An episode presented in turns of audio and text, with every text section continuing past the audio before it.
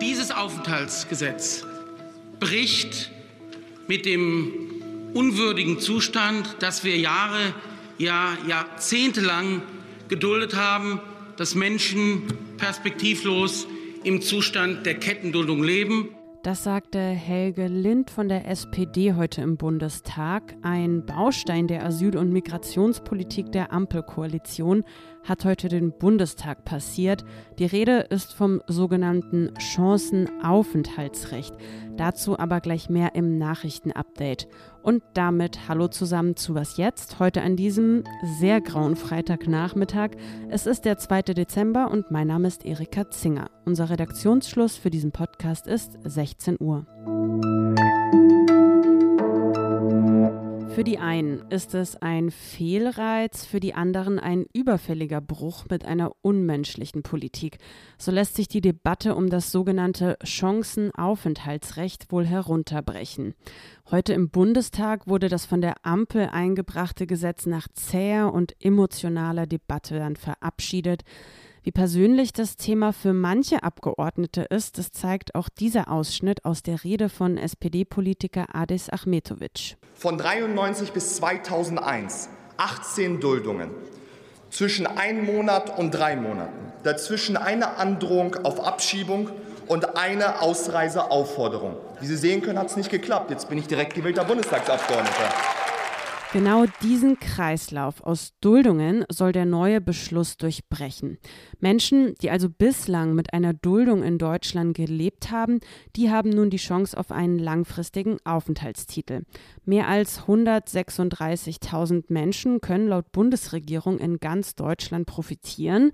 Das Ganze ist an bestimmte Voraussetzungen geknüpft. Mindestens fünf Jahre muss man bis zum Stichtag, dem 31. Oktober 2022, im Land gewesen sein, davon ein Jahr als Geduldeter. Man darf nicht straffällig geworden sein und muss seinen Lebensunterhalt überwiegend selbst bestreiten können.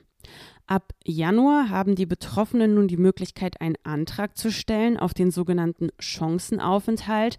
Dann haben sie 18 Monate Zeit, um alle Nachweise zu bringen, also unter anderem Deutschkenntnisse und dass sie sich selbst Lebensunterhalt sichern. Die Opposition, die lehnt das Gesetz ab. Der Linkspartei geht es nicht weit genug, der AfD geht es zu weit. Besonders scharf ist die Kritik auf Seiten der Union. CDU und CSU sind der Ansicht, dass die bestehenden Regeln völlig ausreichend seien. Die stellvertretende Vorsitzende der Unionsfraktion Andrea Lindholz etwa fürchtet, falsche Privilegien zu schaffen. Sie, liebe Kolleginnen und Kollegen, belohnen damit die Falschen. Sie belohnen Identitätstäuscher und Sie diskriminieren alle Ausländer, die sich bei ihrer Einreise an Recht und Gesetz halten und die ihren Pass vorlegen. Aber ein Blick auf das Abstimmungsverhalten zeigt, ganz so einig ist man sich in der Union gar nicht. Die Ampel hatte eine namentliche Abstimmung beantragt und demnach gab es 20 Enthaltungen bei der Union. Darunter sind der frühere NRW-Ministerpräsident Armin Laschet, Ex-Kanzleramtsminister Helge Braun, Monika Grütters und Serap Güler. Über die Zerrissenheit der Union in Sachen Einwanderung spricht meine Kollegin Lisa Kaspari morgen früh ganz ausführlich bei Was jetzt. Ob ich wollte oder nicht, das Debakel der deutschen Fußballnationalmannschaft bei der WM in Katar habe ich gestern Abend unweigerlich mitbekommen. Mein Nachbar nämlich, der reagierte für mich ziemlich hörbar auf alle Höhen und Tiefen des gestrigen Spiels.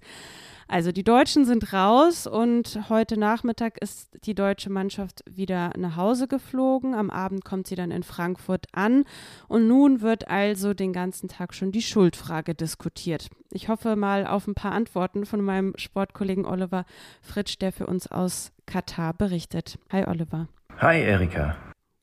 Also wer hat's denn nun vermasselt? Die Spieler? Fehlt sogar das Talent oder ist doch der Trainer schuld? Es ist die Zeit der Ausreden. Bundestrainer Hansi Flick hat gestern mit einer Aussage von dem Debakel, wie du es nennst, äh, zu Recht nennst, abgelenkt, indem er auf die äh, Mängel in der deutschen Nachwuchsschule aufmerksam machen wollte. Aber so leicht dürfen wir ihn nicht davonkommen lassen. Deutschland hat sehr gute Spieler. Wir spielen fast alle bei Top-Clubs, haben schon die Champions League gewonnen. Es gibt ein paar Mängel in der Defensive, keine Frage, aber in der Gruppe hätte man sich durchsetzen müssen und da muss man auf den Trainer schauen, äh, der sich am Ergebnis messen lassen muss. Er wollte Weltmeister werden, aber auch an dem Spiel selbst. Und da fehlt eine klare Handschrift, wie man so sagt. Deutschland ist aus meiner Sicht mit die am schwächsten organisierte Mannschaft. Es fehlt Struktur, ein klares Vorgehen, ein Plan. Und das ist Trainerfrage.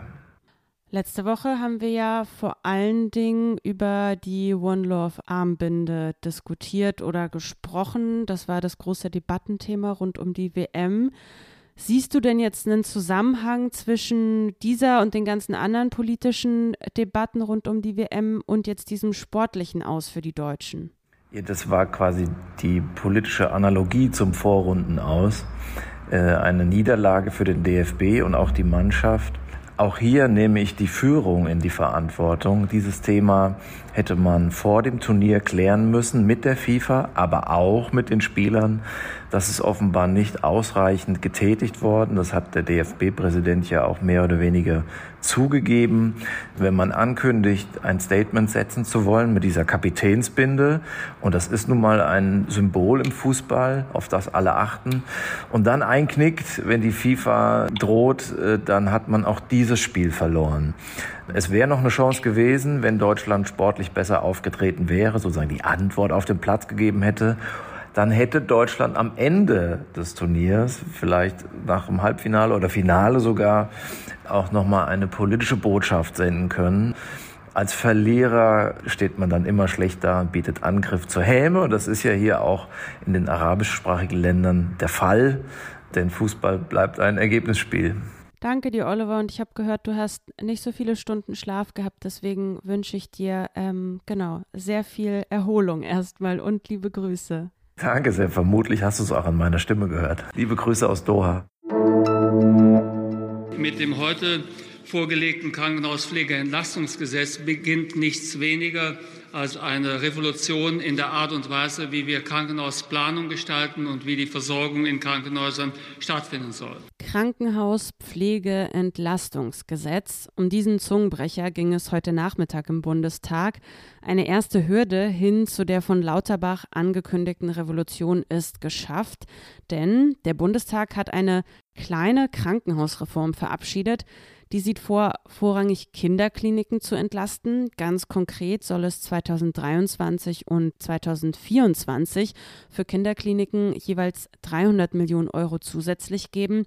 Mein Kollege Ole Pflüger hat über die desolate Lage dort ja heute Morgen erst im Podcast gesprochen. Auch das Personal will Lauterbach entlasten mit seiner Reform, zum Beispiel dadurch, dass PatientInnen bei bestimmten Behandlungen die Nächte zu Hause verbringen können und mehr Geld soll auch unter anderem in die Geburtshilfestandorte fließen. Vor einem Notstand warnt der Berufsverband für Pflegeberufe und schlägt Alarm. Die Lage in den Kliniken, die ist nicht erst seit der Corona-Pandemie prekär, aber eine vergleichbare Situation habe es in den vergangenen 50 Jahren nicht gegeben. Das sagt Christel Bienstein vom Verband. Lauterbachs Revolution, die geht nächste Woche einen weiteren Schritt voran. Da stellt der Gesundheitsminister ein weiteres großes Gesetzespaket der Krankenhausreform vor. Was noch? Guten Abend, meine Damen und Herren. Das ist sie, die Stimme, die 15 Jahre lang jeden Abend in Millionen Wohnzimmern in Deutschland erklang. Zwischen 1991 und 2006 moderierte Journalist Ulrich Wickert, den Sie da eben gehört haben, die Tagesthemen. Heute wird er 80 Jahre alt. Wickert hat in seiner Laufbahn nicht nur moderiert, er berichtete als Journalist aus Washington und Paris und er ist Sachbuchautor. Sogar Bundespräsident Frank-Walter Steinmeier hat dem Mr. Tagesthemen heute gratuliert. Er hob seine besonderen Verdienste für mutigen und engagierten Journalismus hervor. Wickert, der habe Pressegeschichte geschrieben, erklärte Steinmeier. In diesem Sinne, herzlichen Glückwunsch auch von mir, Mr. Tagesthemen Ulrich Wickert. Danke fürs Zuhören bei diesem Update. Morgen früh geht es auch schon weiter mit Was jetzt, dann mit meiner Kollegin Lisa Kaspari, wie schon erwähnt. Wenn Sie uns schreiben möchten, wie immer gerne an wasjetzt.zeit.de. Bevor ich Sie ins Wochenende entlasse, noch der Hinweis auf unseren Schwester-Podcast Das Politikteil. Die KollegInnen haben sich China-Korrespondentin Xifan Yang eingeladen und mit ihr diskutieren sie die Frage, ob aus dem Corona-Frust auch eine größere Bewegung in China entstehen könnte. Ich, Erika Zinger, wünsche Ihnen ein schönes Wochenende. Bis zum nächsten Mal. Tschüss und machen Sie es gut.